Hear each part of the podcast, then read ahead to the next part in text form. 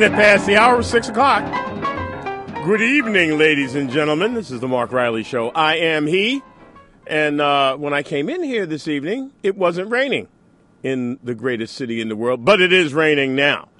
Now, let me tell you, uh, and again, you know, every now and then I don't follow the template letter for letter or word for word.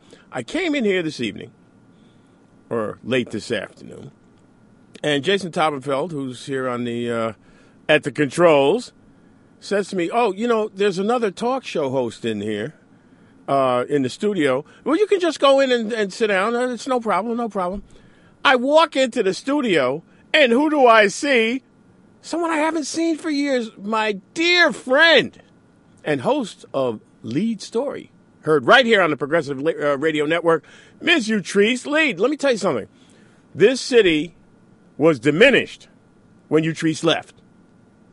By the way, I don't know. I don't even know what Utrice. You still? Why did you leave? Now that I think of it, but anyway, it was just so great to see her here. We had a chance to talk for a few minutes, and and it was just it was it was a breath of fresh air and got me energized to do what I know I have to do between now and seven o'clock, which is to fill you in on a few things.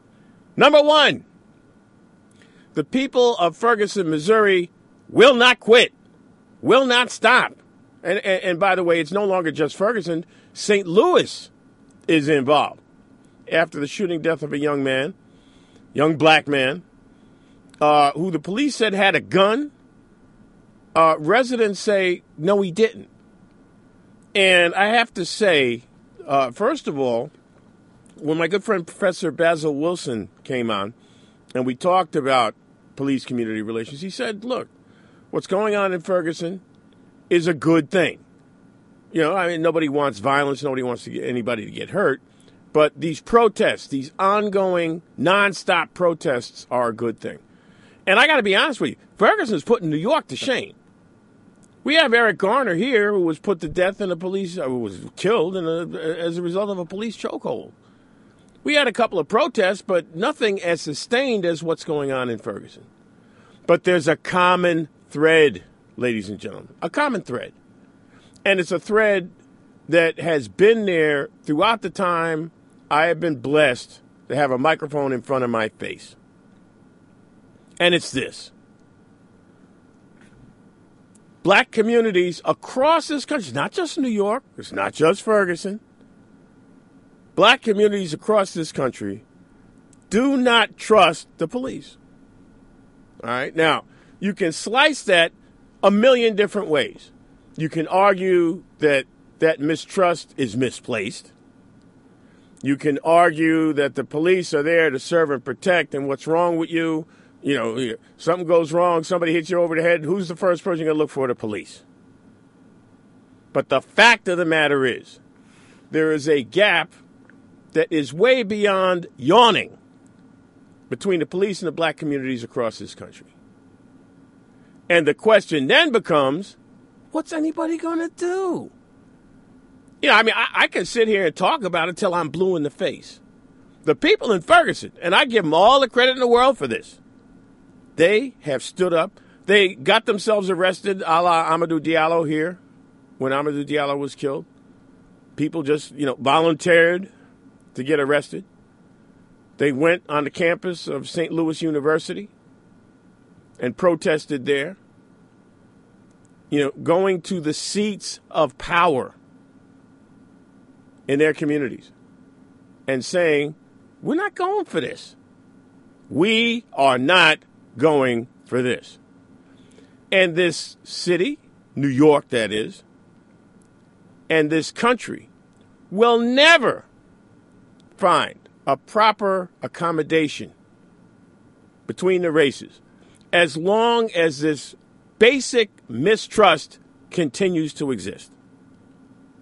And it, and you know, it's not up to the black community to say, "Oh, okay, well, yeah, yeah, you, you guys are cool, no big thing."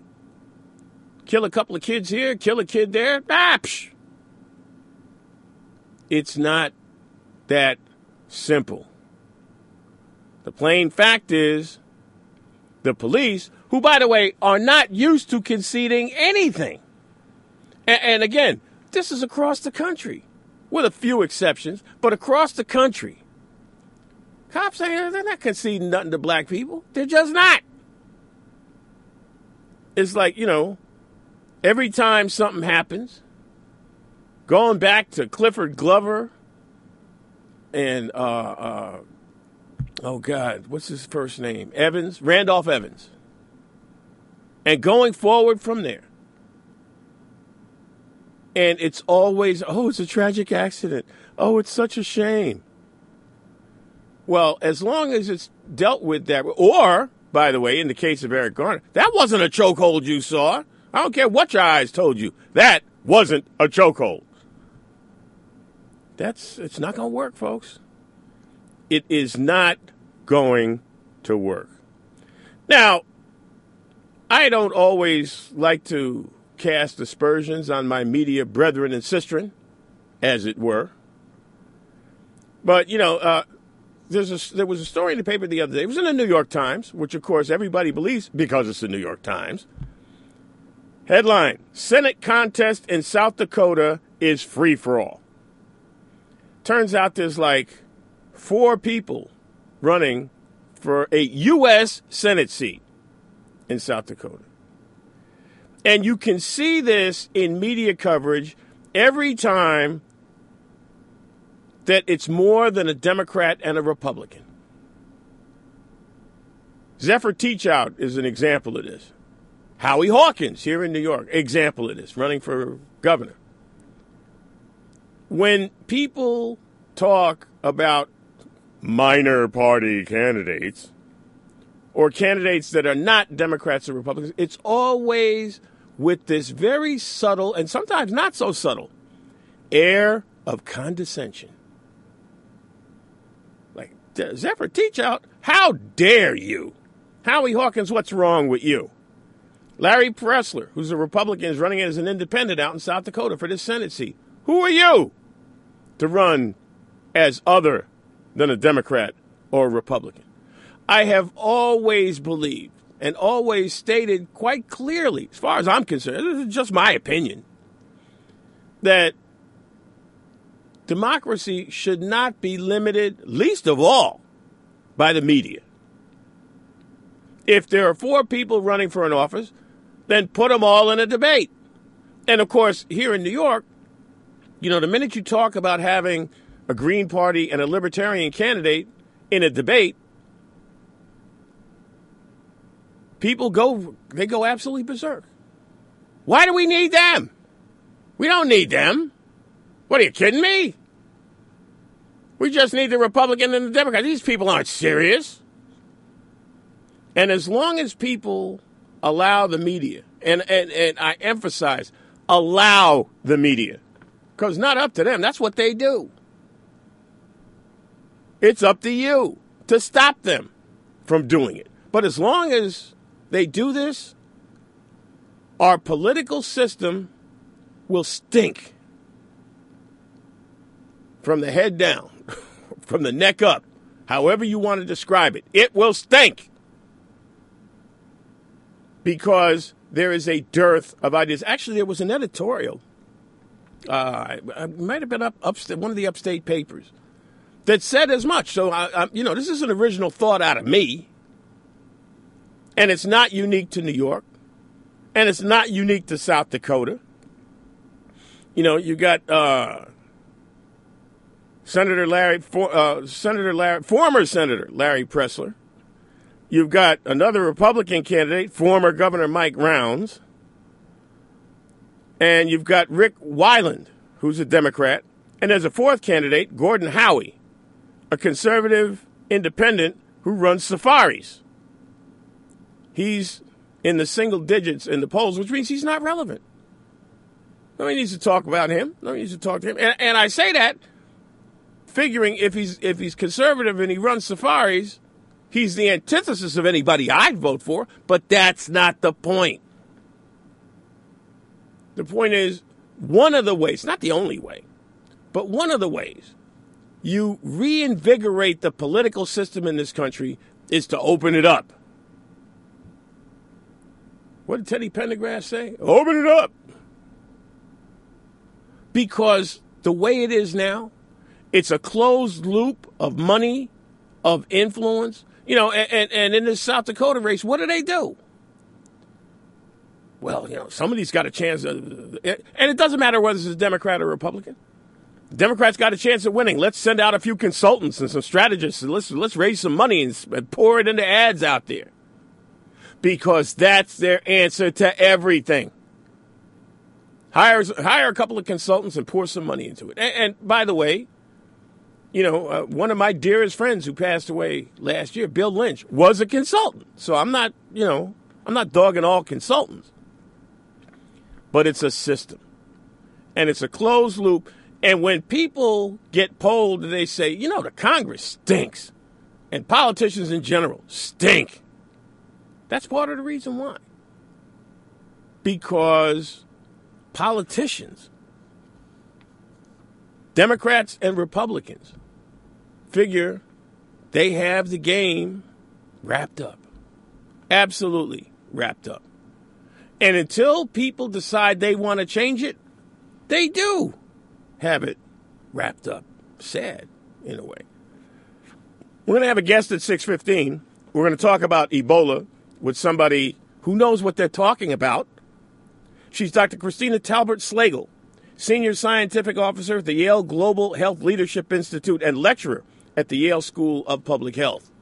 We try and get good guests to talk to about some of these overarching issues because there's a lot of stuff going on about Ebola and as far as I'm concerned, too much finger pointing. But we'll get to that in a minute. Now, another story that has to do with politicians and what they'll do. This one's right here in New York. GOP aims to win state Senate seats with ads showing Bill de Blasio supporting Democrats. Because Bill de Blasio, of course, is a leftist, leftist, leftist, leftist. Or left leaning if you're trying to be charitable.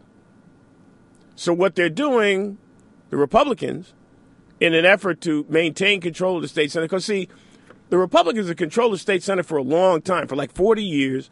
And then, like a few years ago, the Democrats got it. The Democrats messed up their opportunity.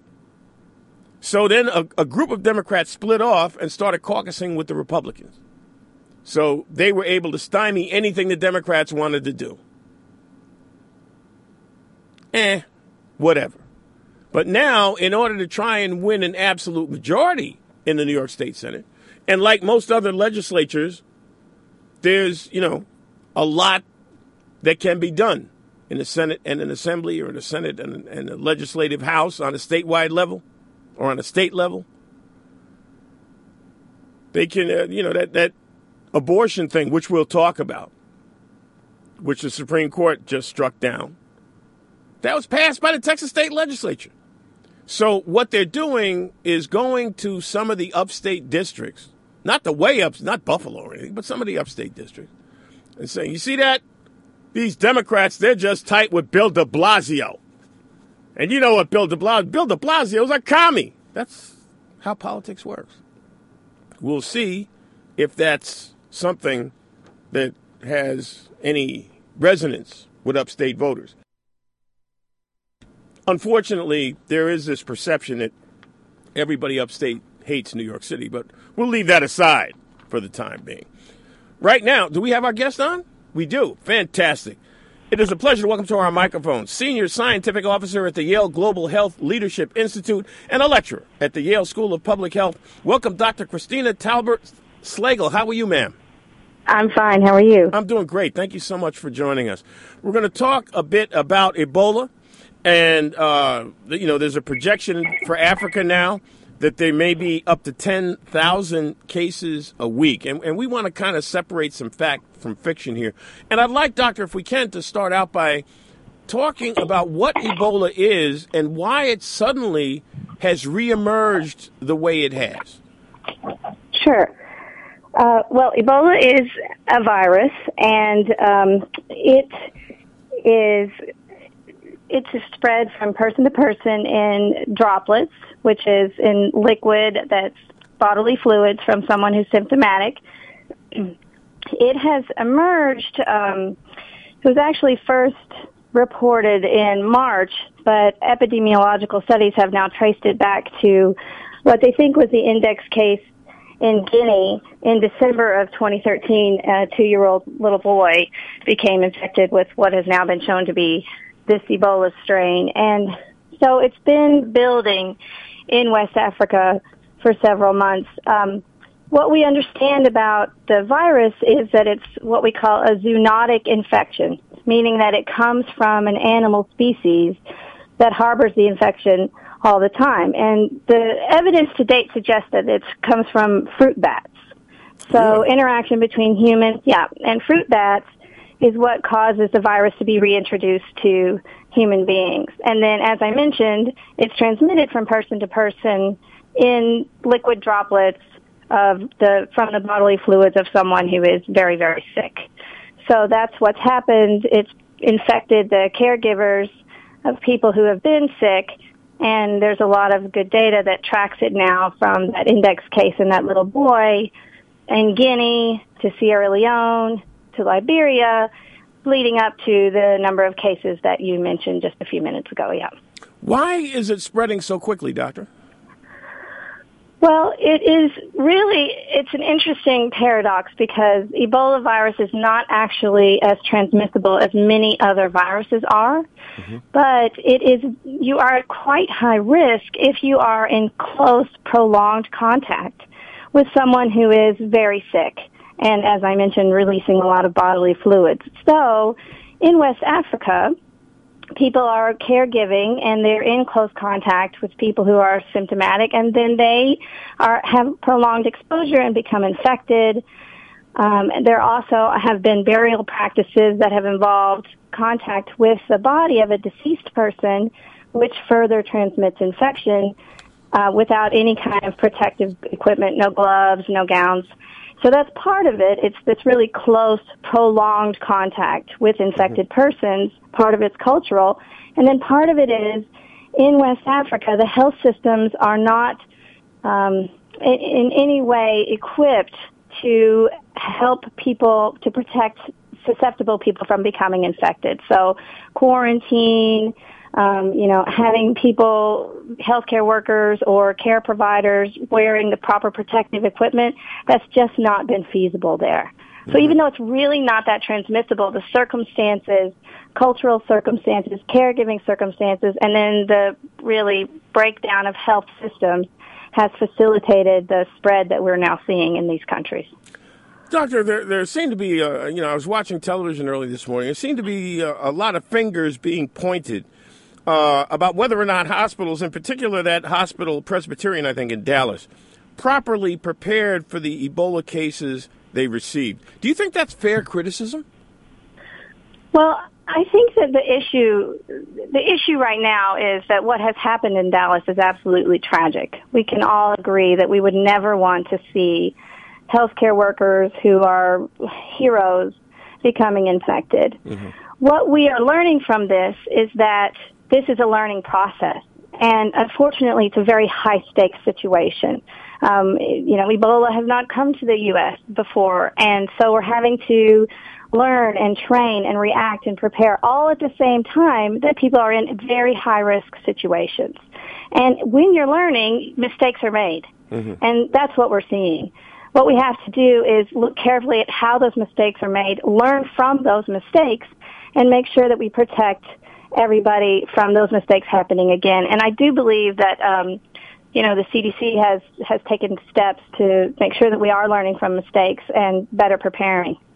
Now, uh, the, the largest union in the country that represents nurses says, uh, and, and I mean, they were pretty scathing about this, uh, that those who were treating Ebola patients in Dallas were seriously under equipped, uh, that protocols were, were confusing and in some cases not followed at all. Uh, will it take, I guess, from what you were saying just now, it's going to take time for all those folks who are treating these patients uh, to be properly equipped and for the protocols to kind of get organized and work better? Well, you know, I can I I'm not the CDC. You know, I don't represent the government, so I can't really um, comment specifically on that. But what I can tell you is that there are lots and lots of resources. They're online. They're publicly available for how to gown and glove and wear a mask and prepare for um, treating someone with Ebola. And we do have um, lots of personal protective equipment you know, available in hospitals for various situations. Um, what I think we're learning here is, again, as I was saying, that we, we have to be learning from the mistakes. I mean, this is a learning process. And a learning process, of course, takes time. It needs to be um, as careful mm-hmm. and um, con- concentrated a learning process as possible where we say, okay, a mistake was made there. What was the mistake? How can we learn from it and make sure it doesn't happen again? But you know, and and this is a more, I guess, uh, societal question. Uh, it, it, seems as though when when bad things happen, everybody wants to find someone to blame. Everyone want, I mean, they call it accountability, they call it responsibility, but bottom line, it's blame. Uh, are we uh, uh, from from where you sit? are we in danger of you know uh, pointing the finger and, and losing the forest for the trees here? Well, you know, Mark, I think that we're in a situation where people are nervous and tensions run high, and that it's understandable that people are feeling fear and maybe wanting to find a place where they can point fingers. Um, but I think that we, that healthcare providers, the CDC, public health agencies, I think we have our eye on the real deal here, which is we we are in a serious situation, mm-hmm. and it's definitely important that we figure out what went wrong. Who to blame is something that we may want to talk about on another day. What we need to do right now is make sure that our healthcare workers are trained and prepared. And I, I feel that that's where the focus is.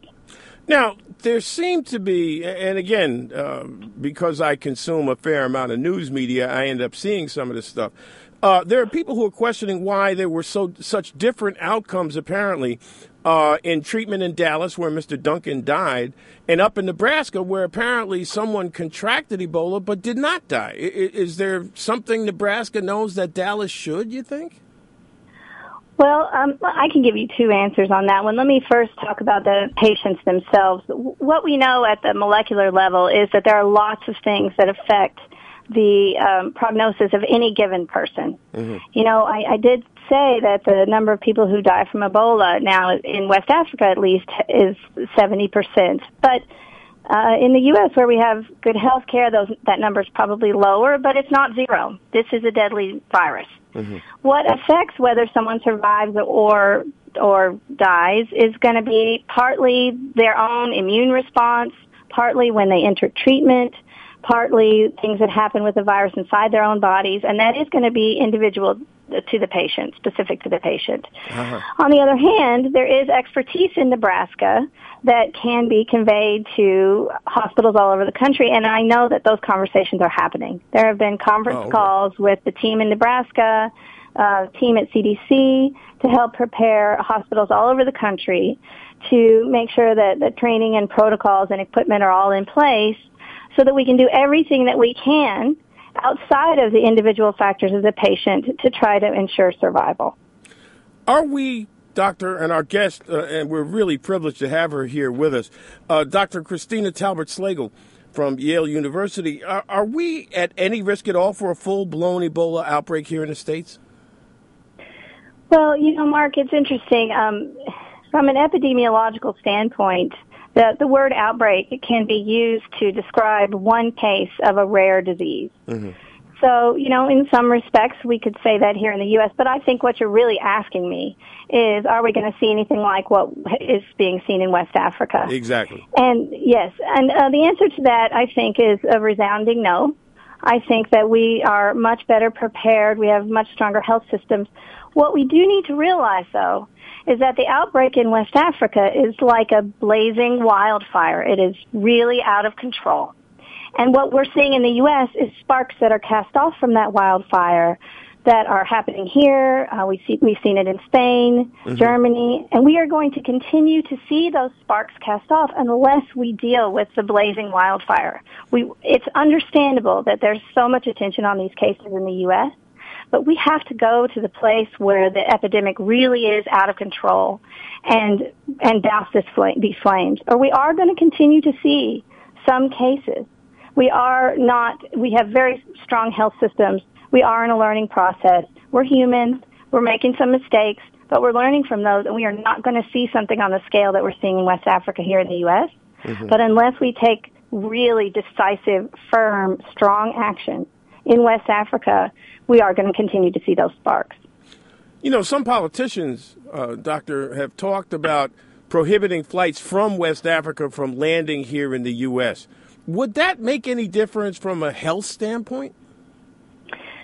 Well, again, you know, I understand the instinct there. Um, there, there are many reasons why banning flights is not going to help prevent us from um, seeing Ebola cases. For one thing, banning flights um, could send people who want to get here underground, as it were, and the borders of these countries are porous. There are sometimes people who have multiple passports. Uh, there's evidence from past efforts like this that mm-hmm. banning flights does not prevent people from traveling from the affected countries with or without the infection.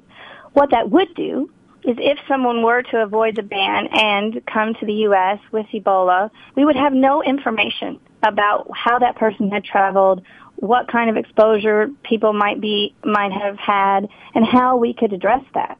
So that would really be um, counterproductive. Mm-hmm. In addition, we if we ban flights, what will also happen is that the the brave people who have volunteered to go to these countries and provide help will not do it because they won't be able to come back home. And so, as I was saying earlier, we will be less likely to be able to douse this wildfire and protect the people in West Africa and and everybody else.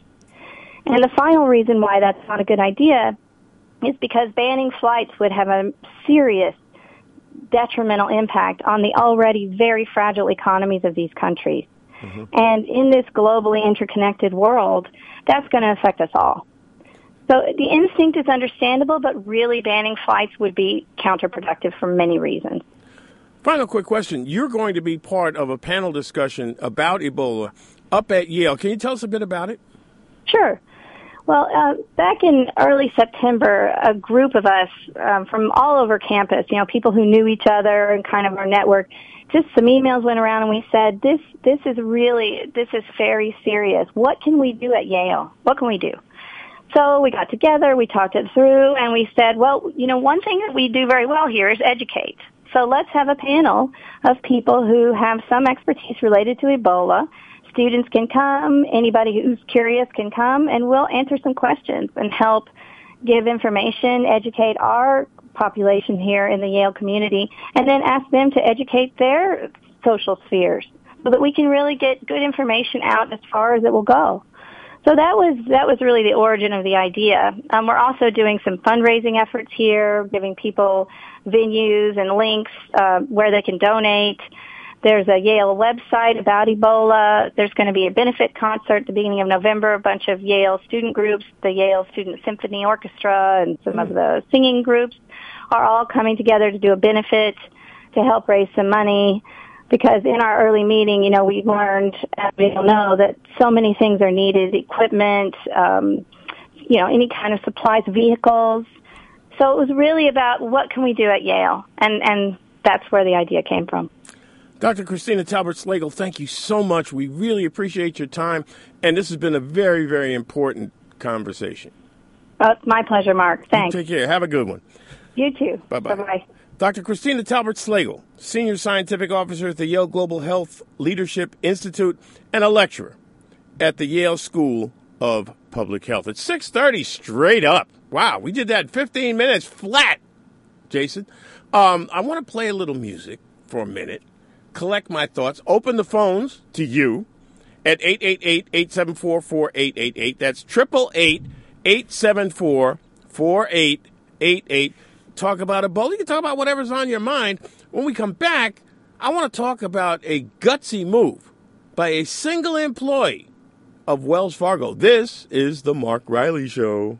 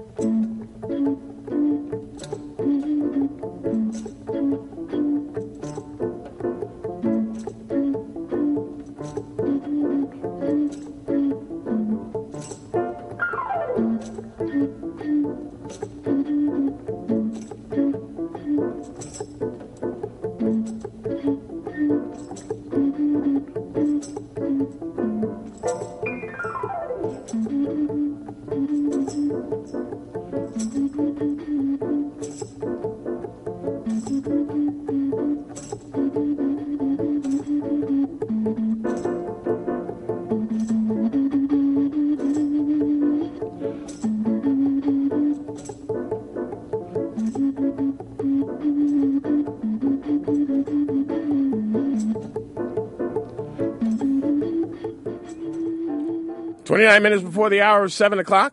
Before we talk Wells Fargo, we're going to talk Ebola at 888-874-4888 with my good buddy Michael S.W. from the borough of the Bronx. Michael, how you doing, buddy? Hey, Mark. I know it's been a while since we spoke. Yeah, in fact, absolutely. In fact, um, Ebola was one of the topics I wanted to talk about, as well as the latest in the NYPD abuse, as well as the union president's um, – reaction to the police commissioner, the mayor, the critics, and all the evidence going against what you mentioned, the um, the Garner case, for an example. Mm-hmm. um, first off, the Ebola thing. I'm surprised that nobody in the media is questioning a well, some people are questioning as to how in the world is it that Mr. Duncan was just merely sent home and was not given the proper treatment as other Ebola um, patients has um, received. And ironically, those Ebola patients um, were Caucasians. But add to that, I don't know if you know, there were two different kinds of medications that came into effect, two different drugs. One of them was ZMapp, mm-hmm. which was administered to those Caucasian um, patients. But when it came to Duncan, when he finally got um, treatment, they didn't give him the ZMapp. They gave him some unknown drug called dopamine, which no one dopamine. knew about. Dopamine, yes. I heard it on, on public radio. And he wound up dying. So uh, the thing is, is that, A, why wasn't he given well, let me backtrack. Why was he given a medication which no one knew about? Just well, I, I know that it, over and above the medication, uh, the nurses that uh, uh, uh who were there treating him, apparently they left him in some open area for a, a relatively long period of time. I, I forgot how long it was. I don't know that uh, Michael. Right I got to be honest with you. I don't know. That I don't know enough about medicine to racialize this.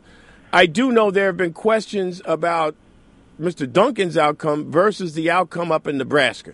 And apparently, yeah. there are the, the, Nebraska hospital, and there, there, are, I think, four of them altogether, uh, including, uh, I think it's Emory down in Atlanta, uh, who are uh, very well suited uh, to deal with this specific kind of problem. The word is they're trying to retrofit Bellevue here in New York to do the same kind of thing but not to really racialize this, although some people already are, which could raise legitimate concerns. But the thing is, if you know one particular medication has cured two others, why would you even think of changing up for another person? If you know one drug works for two people, you would want to keep using that to cure uh, you know, others. It did. It just did not make sense to me, and I know a lot of people are going to be raising that. And then, for all you know, since he was given this dopamine, how do we know that Mr. Duncan died from Ebola? He could have died from the dopamine,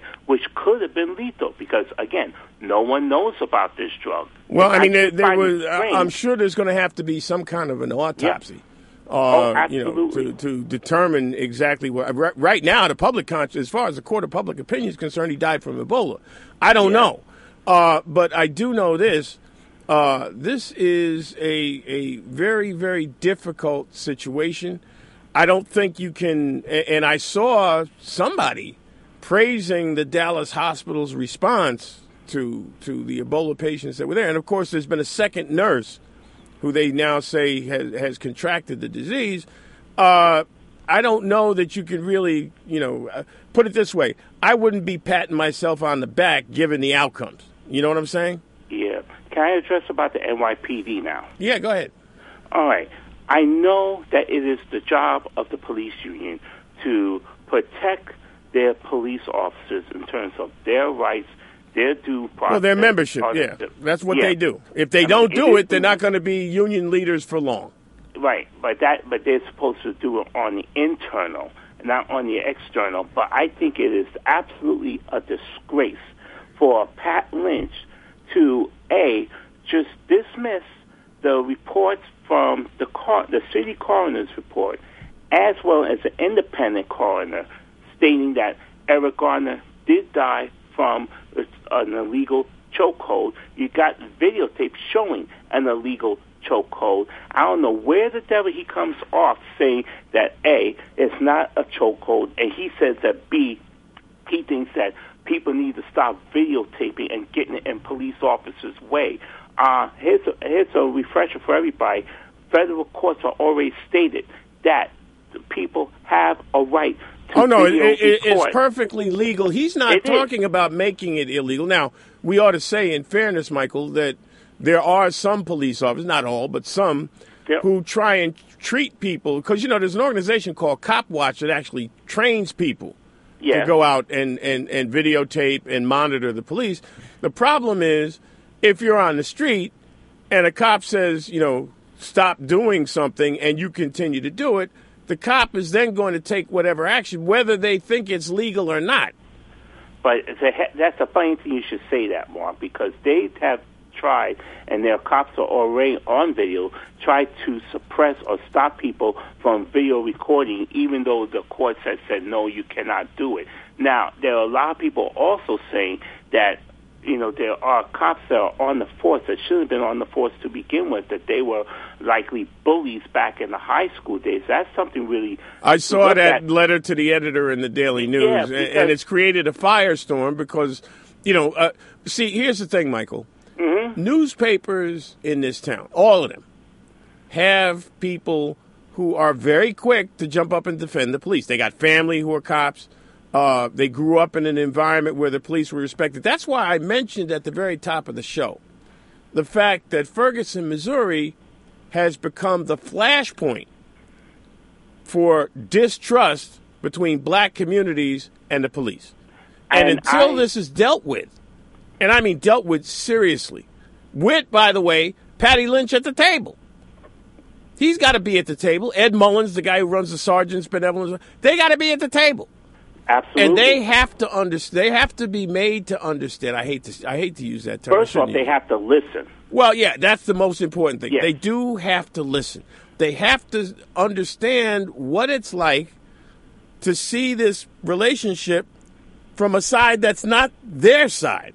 And I've always been the one that's been saying that there should be no reason why police and communities law-abiding communities cannot get along. The law-abiding communities and people of color should not be made to be treated like criminals if they're complying with the law. And likewise, police officers should not be filled with this perception that we're always the enemy and so forth. And I think the thing is, is that when you have certain leaders that is institutionalizing like a this kind of bullying atmosphere or abusive atmosphere and setting the precedence of always leaning on the scales that cops will always get away with whatever they're doing. The, the thing is that we have to have um, an understanding and a set precedence that there is equal, that is to be equal accountability. And everyone knows full well that any other individual engaging in the kind of abuse police officers have been doing will have been locked up already awaiting trial. Well, see, so, Michael, uh, that's an interesting point. And thanks a lot for the call because I got to run. But understand that the police, the law enforcement the community, too. Well, I, I no, but see, they understand the used. drill. All right, and they understand through the lens of history in a way that communities don't. And that's what's so interesting about Ferguson, you see, because yeah. in Ferguson, they haven't stopped yet. But in New York, they know what the deal is. There'll Mark, be demonstrations, there'll be marches. I wouldn't care if you put a million people over the Verrazano Bridge. They're prepared for that. Right. They understand and, how that works. And they know that a week after all those people march over the bridge, it's going to be back to business as usual. But Mark, my my thing is, and I know you got to go, but I just want to make sure that everyone understands that I'm looking out for the police officers as well. I've assisted them as as well. And the thing is, is that when the you know what hits the fan, the certain cops are always thrown under the bus for quote following orders. I can go back to Justin Volpe, Charles Schwartz, even maybe um what's that other cop's name, Francis Livoti, who was sentenced to federal prison. I know they probably wish they could turn the clock back in time and do everything all over again where they would still be on the job and be in an honorary um, profession. And if some cops are pressured to do things, they know that it's wrong, but they have to follow orders. That well, yeah, eh, eh, I mean that that's the police hierarchy. That, that's you know, my uh, point, brother. Yeah, that is exactly my point. All right, Michael. Listen, thanks a lot for calling. Got to run. Want to take up this question uh, because I, I found this story to be like utterly fascinating, especially. Uh, Jason, you may remember last week I yelled and screamed about Walmart, right? Because they cut health care for their employees that work less than 30 hours a week. And by the way, put it on ta- on the taxpayer. You know, uh, that whole the taxpayer thing makes me sick. It makes me want to hurl. You know why? Because the people that are the beneficiaries of taxpayer money also pay taxes. it's not like they're getting money tax free or nothing. But I'll leave that aside for the moment. But that, uh, I mean, that that really made me want to hurl. All right, and there there's some people that are are still discussing that a week later. But this is a gutsy move by one individual. His name is Tyler Oates. He's 30 years old. He works for Wells Fargo. And tonight, this show salutes him. He sent a letter to the CEO of Wells Fargo, John Stumpf, was posted on Reddit, and he asked the company to provide a $10,000 raise to each and every one of Wells Fargo's approximately 300,000 employees. He said, quote, think as well of the positive publicity in a time of extreme consumer skepticism toward banks. By doing this, Wells Fargo will not only help to make its people, its family more happy, productive, and financially stable, it will also show the rest of the United States, if not the world, that yes, big corporations can have a heart other than philanthropic endeavors. Now, apparently, he sent this out, you know, to 200 of the 300,000 employees. He managed to get their emails. Uh, he doesn't expect to get to be disciplined, which you know, the more public you make these kinds of things, the less likely it is that Wells Fargo would vamp on him for doing something like this. Uh, you know, uh, and of course, you have uh, a spokesperson from Wells Fargo, Richele Messick, who declined to say whether Stumpf, the CEO, has seen the letter or whether Oates will be disciplined. He really, she did release a statement explaining the company offers, quote, market competitive compensation. Hey, they all say that. McDonald's says that. Walmart says that. Market competitive compensation.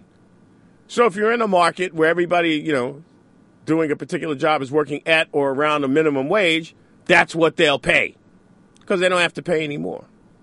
Now, mind you, Wells Fargo clocked a billion dollars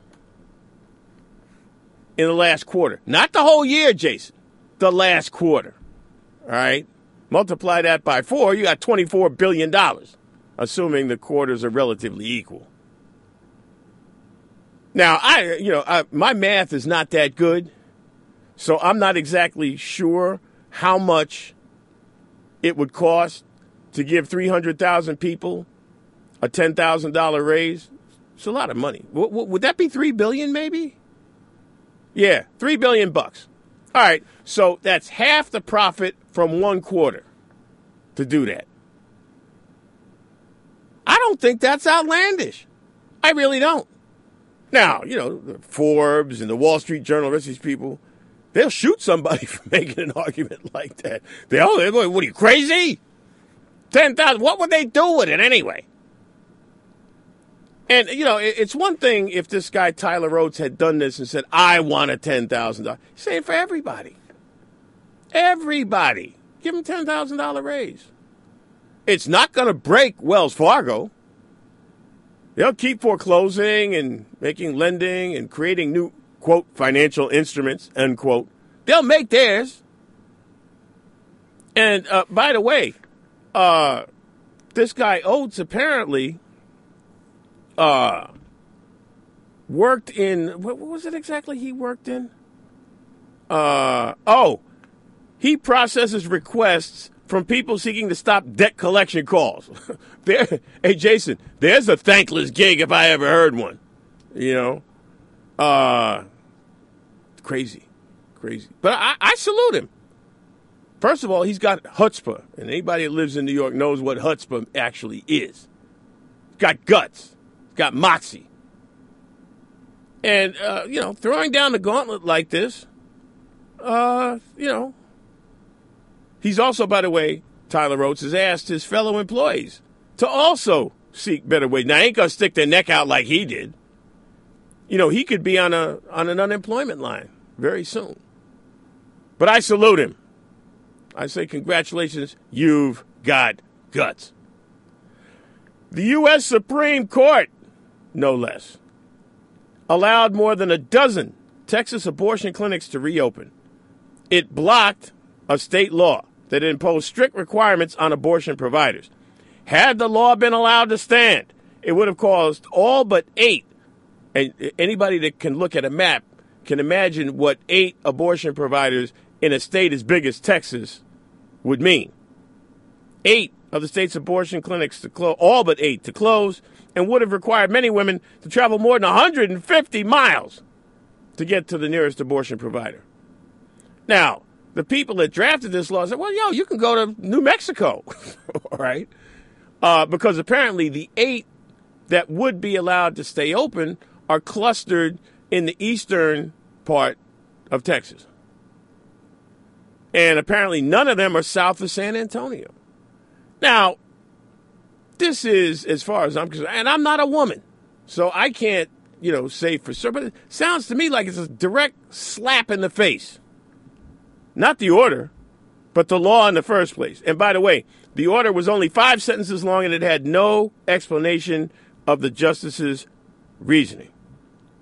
It's an interim step that's not done yet.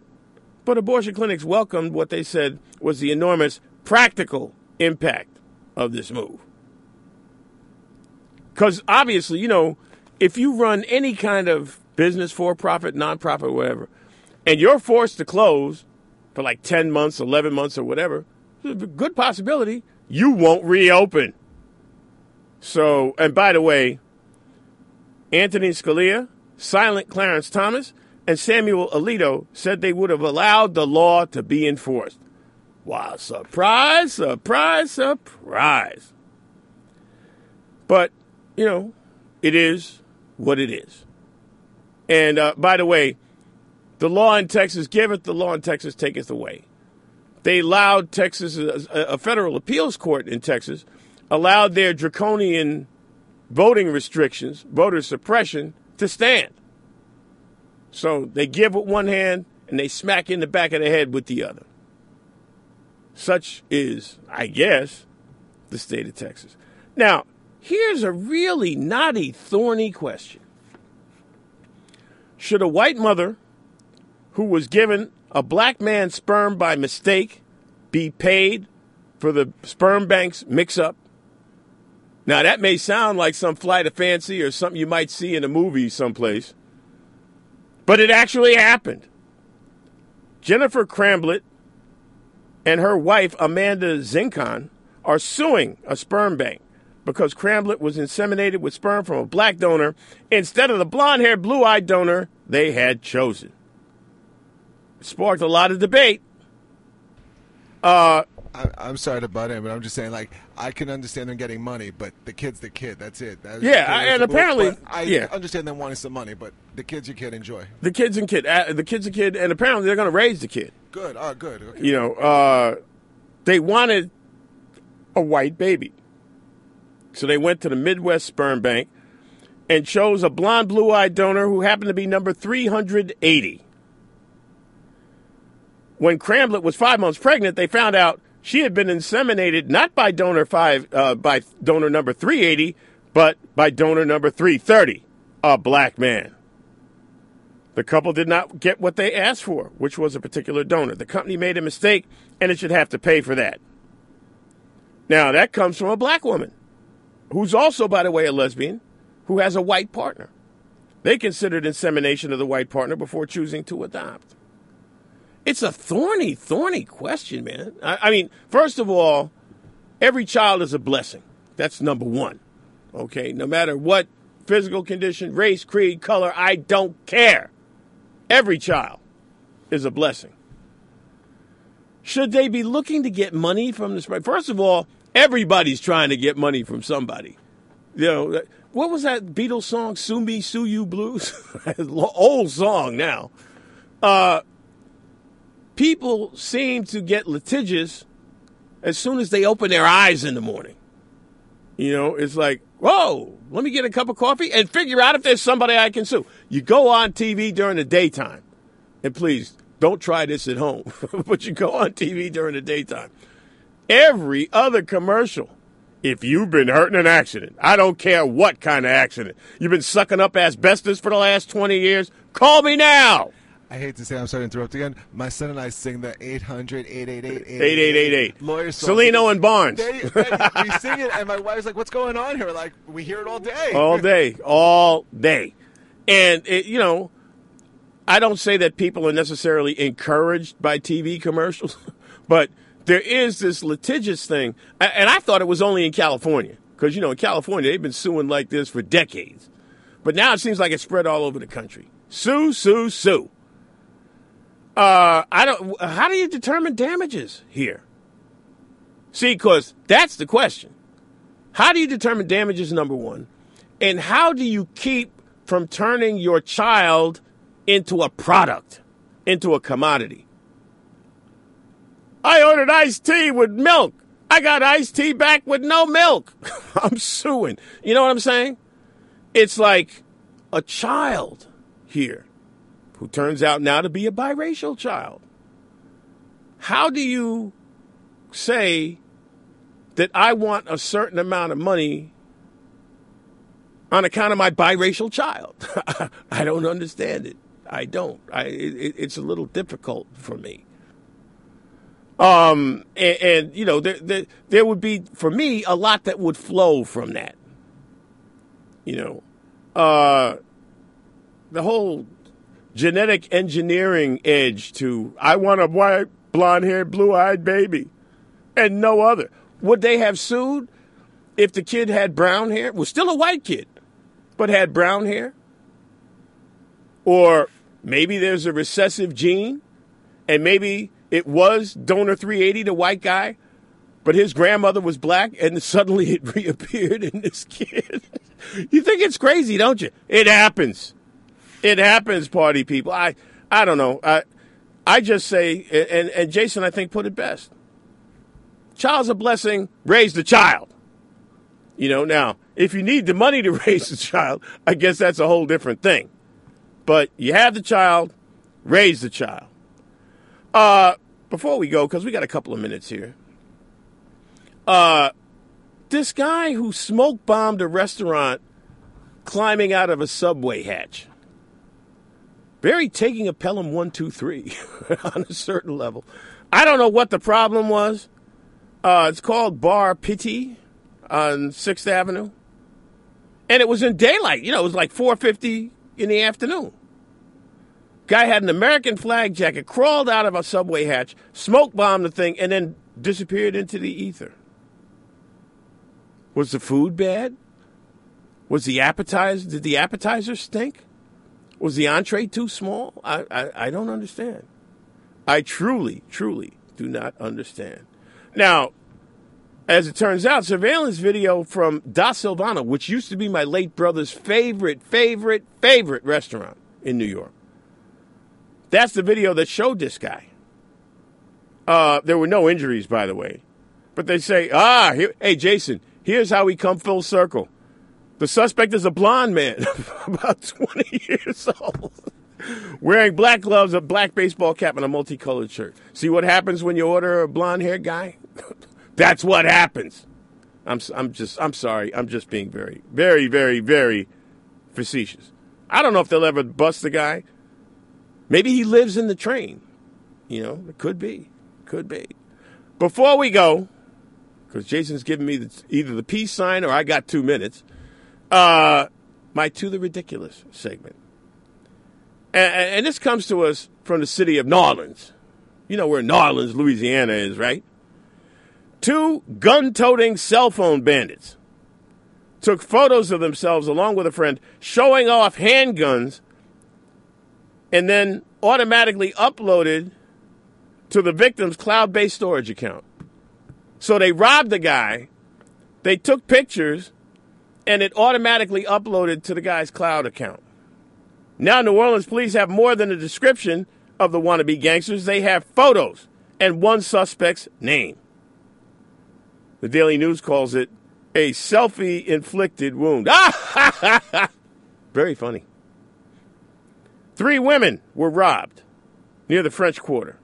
Three women? You rob women like that? What's wrong with you? Yeah, they could have been men dressed as women. They could have been women dressed as men. But they, the, the perpetrators ought to be locked up for stupidity over and above anything else. Other thing, though, uh, they haven't busted them all yet. They're searching for them. And, and by the way, they're running around with guns. Guns! I don't understand. I, I, I, I just do not, for the life of me, understand. Ladies and gentlemen, we're almost out of here. Um, take this Ebola thing seriously, folks. And, and I don't know why, you know, how, how do you actually, like, prevent yourself? Sure, I, I rode home on the bus with a woman yesterday that had a mask over her face. I don't know where she worked or what she was doing or what she was trying to prevent, but she had a mask over her face and she looked like the devil himself was chasing her as she got on the bus. Now, I, am not down with paranoia or nothing, but uh, yo, how about we kind of like get a cure? I, I had a problem from the beginning. I may have said this on the air. I had a problem from the beginning with the whole notion of sending military troops to West Africa to fight Ebola. They're not a they're not an army. they're not the Germans. How do you send an army to fight Ebola? Obviously, it wasn't successful because it's gotten over here. And they're talking about 10,000 cases a week in Africa. So I, I, I guess they must have lost that war. Send the best people you have. Make sure everybody here knows what to do. I'm talking about healthcare providers now because it's the healthcare providers that are caring for people and ending up sick, which is ridiculous. Absolutely ridiculous. Because, see, what'll happen is nurses won't mess with you. I mean, I got to go, Jason? I got to go? I got to go. I got to go. Thanks to Jason Taubenfeld. Thanks to Gary Null for the Progressive Radio Network. My name is Mark Riley. This has been the Mark Riley Program. We will be back with you next Wednesday live at 6 p.m. Have yourselves a great rest of the evening and a better week ahead.